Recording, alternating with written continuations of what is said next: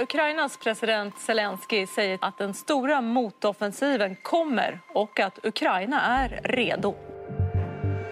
Vilken dag som helst kan den inledas, den ukrainska våroffensiven. Ja, så har det låtit i medierapporteringen de senaste veckorna. Men varför dröjer den? President Volodymyr Zelensky wouldn't give an exact start date for obvious reasons, but one thing is clear the move will likely mark a pivotal moment in the war. På en kvart får du veta varför maj kommer bli en ödesmånad för Ukraina. How heavy is the burden on you, Mr President, now to deliver on those expectations? Det är torsdag den 4 maj. Det här är Dagens Story från Svenska Dagbladet med mig, Alexandra Karlsson och idag med Jesper Sundén, utrikeskorrespondent på SvD.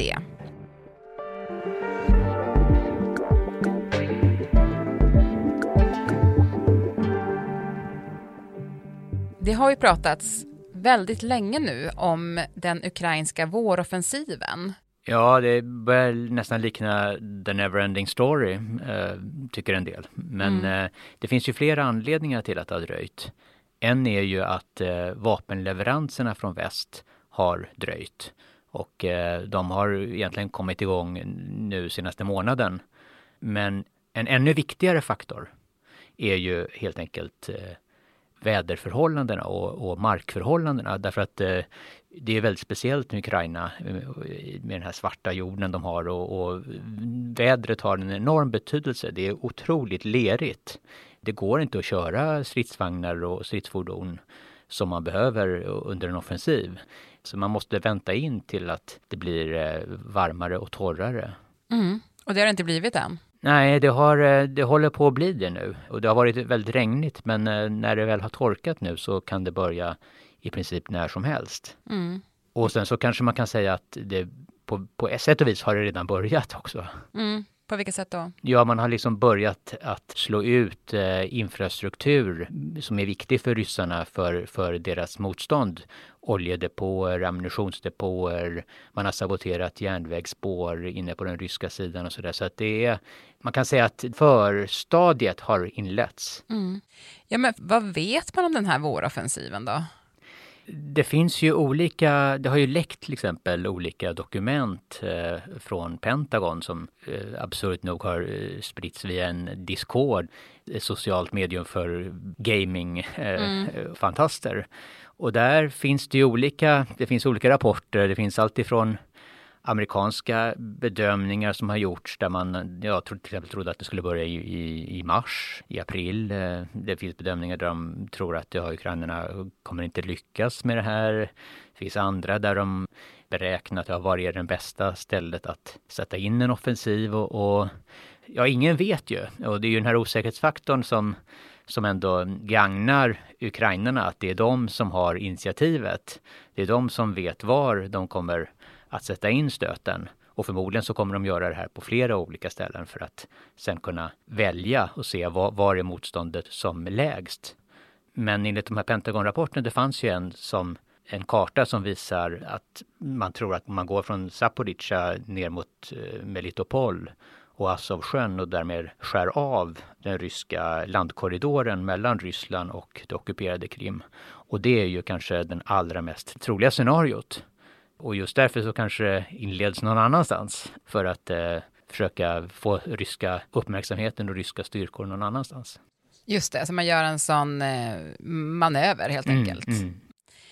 Västländerna, de har ju högt ställda förväntningar på den här våroffensiven. Ja, det kan man säga. Och den förra offensiven som var i höstas, i augusti-september, blev ju oerhört framgångsrik för ukrainarna och de erövrade stora områden eh, som tog, de tog tillbaka då områden som Ryssland hade ockuperat i, i Cherson och i Charkiv-området. Mm. Och eh, man hoppas ju från västs håll att, att Ukraina ska kunna överraska och upprepa det här. Ja men precis, och de har ju försetts Ukraina eh, med ammunition, stridsfordon och vapen. Kommer det vara ett militärt starkare Ukraina som går på en motoffensiv nu än i höstas?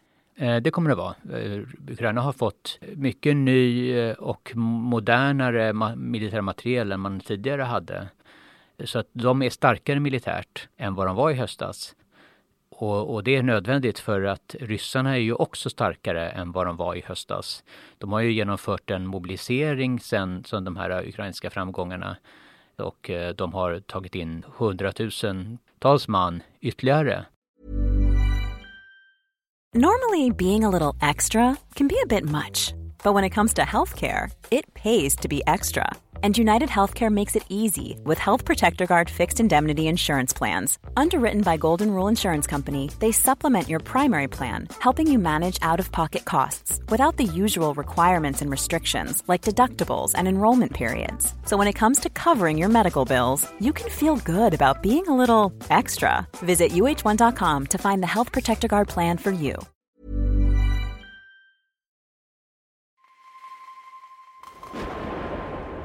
принято решение о проведении специальной военной операции.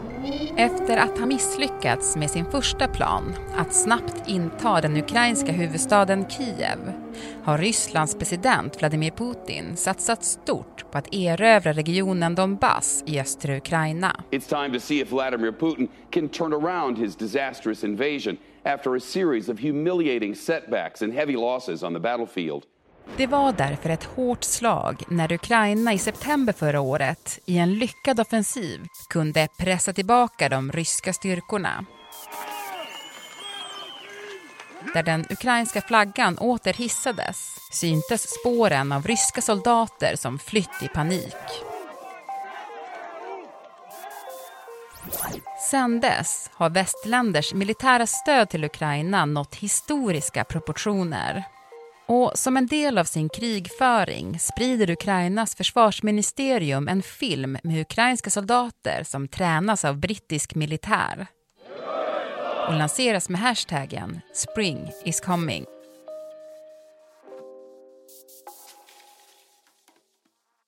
Ja, men Ryssland då, eh, som du var inne på, har tagit in fler soldater. Men är den ryska sidan bättre förberedd nu än vad man var i höstas? Ja, nu i höstas var de ju helt oförberedda faktiskt och, och, hamnade ju i panik många gånger och flydde utan någon som helst kontroll. Men den här gången så har man ju, är man ju redo och man har haft månader på sig att förbereda sig. Man har, man har lagt ut eh, minor och man har eh, satt ut massor, alltså tusentals med så kallade eh, draktänder. Det är någon slags eh, cement eh, pyramid eller koner kan man säga eh, som ska, hind, som ska vara i, i vägen då för stridsvagnar och sådär. Och de har grävt skyttegravar, de har bunkrar, de, de har, de har verkligen eh, förberett sig otroligt väl för en ukrainsk offensiv. Och eh, det här gör ju att läget är osäkert ändå trots de här nya vapnen från väst och, och trots att eh, även de ukrainska soldaterna har fått träning i väst och, och på andra sätt har förberett sig. Så att, eh, därför att det är alltid lättare att försvara sig än att gå på offensiven. Mm. Ja, men vad är de största svårigheterna som de ukrainska soldaterna kommer möta då? När offensiven börjar, som vi väl ändå utgår från att den kommer göra? Mm. Jo, men det är ju det här att genom de här minfälten och draktänderna och grävda diken som, som tanksen, stridsvagnarna måste ta sig förbi, så, så kommer det kommer ta tid för de här stridsvagnarna att avancera. Och risken är ju då att det kommer vara samma situation för dem som för de här ryska stridsvagnarna som man har sett i olika klipp de senaste månaderna där de avancerar långsamt och blir utslagna en efter en av robotar och drönare. Och de här stridsvagnarna är ju lätta att se ovanifrån. Det är lätt att träffa dem eh, på olika sätt. Så att det måste det, gå snabbt. Det måste gå snabbt. Och man måste ha någon överraskningseffekt. Och gör man det här på flera olika ställen så då skapar man viss förvirring och man, man, det är svårt att sätta in alla insatser på alla ställen omedelbart och sen så kanske man hittar då en svag punkt. Det är väl det som är förhoppningen, att hitta en svag punkt där man kan tränga igenom. Och när man väl har gjort det, om man väl kommer in bakom den ryska linjen, då är det ju en helt annan, bättre situation. Mm. Men du pratar ju här om att man har lagt ut mycket minor. Alltså finns det en risk att det här kommer bli blodigare? Absolut. Det, det kommer bli blodigare. Det kommer bli betydligt blodigare på den ukrainska sidan. Eh, det, det är ukrainska militären medveten om och det, vi hade en intervju häromdagen med, med en eh, hög officer som, som sa det här att det kommer bli väldigt mycket blodigare även på den ukrainska sidan. Normally being a little extra can be a bit much, but when it comes to healthcare, it pays to be extra.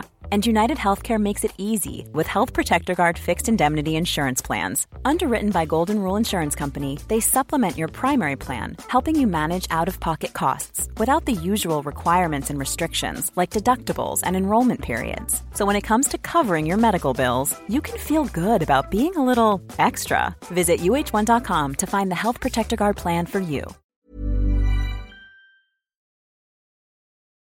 Som jag varit inne på lite grann, så rapporteringen kring den här våroffensiven har ju varit jättestor. Mm, alltså man mm. har ju mm. verkligen rapporterat kring när den ska börja. Om och om igen. Ja. Om och om igen och hur mm, den kommer se mm, ut. Mm. Och de här eh, läckta Pentagon-dokumenten som du var inne på, i dem så står det ju, eller det finns uppgifter om att USA och den amerikanska administrationen då inte tror att det kommer gå så jättebra för Ukraina i den här våroffensiven.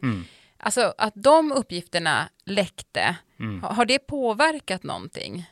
Det har ju ökat pressen på den ukrainska sidan som i och för sig var väldigt stor redan.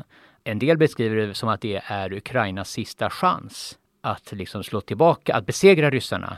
Därför att om man, om man genomför den här offensiven med alla de västliga vapnen och, och all förberedelse som man har haft och så kör man fast, då då tappar omvärlden, eller västvärlden då, kanske förtroendet för att Ukraina ska kunna återerövra de här områdena eller slå tillbaka ryssarna ytterligare. Och då kommer man kanske inte vara villig att skicka så mycket mer vapen eller ta de här höga kostnaderna som man har ändå av att inte köpa rysk olja och, och sanktioner. Och, så även om, även om kriget kommer att fortsätta eller om det blir en, en vapenvila så, så är mycket hänger på, på den här offensiven och på vad ukrainarna kan åstadkomma. Mm. Och är det så att de skulle bryta igenom och pressa ryssarna tillbaka, ja då, då kommer omvärlden också, menar, alla vill ju se ett slut på det här kriget. Och det är helst, det slut man helst vill se i västvärlden och en stor del av världen ändå att angriparen ska slås tillbaka och att gränserna ska hållas och att liksom FN-stadgan och, och, den internationella ordning som, som har gällt sedan andra världskriget, att man, man, man har inte, ett land har inte rätt att eh, erövra ett annat land. Mm. Det är väldigt mycket som står på spel då, låter mm. det som. Mm. Det är det. Det är en ödesmånad kan man säga, därför att eh, under maj nu, så det är nu det ska ske. Eh, många kallar det här för dagen D. Det var lika, det var lika ödesmättat 1944 när, när de allierade skulle invadera Normandie. Första gången man skulle göra det så ställde man ju in för, för dåligt väder och, och tyskarna hade haft jättelång tid på sig och hade förskansat sig och, och byggt upp eh, ja, olika, eh, satt dit kanoner och, och sådär. Det var en fruktansvärt blodig strid. Uh, nu, nu, ska vi inte gå in på det, men det, det är, en, det, det är en, en, en, strid av samma dignitet. Uh, mm. Får man nog säga. Du, vi får fortsätta följa utvecklingen. Mm. Tack Jesper. Tack själv.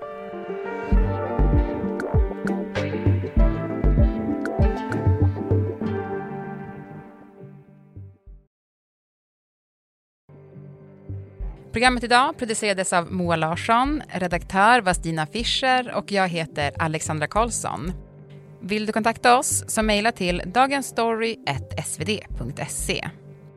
Och klippen i programmet kom från NBC News, Al Jazeera, France 24, SVT, AP och det ukrainska försvarsministeriet.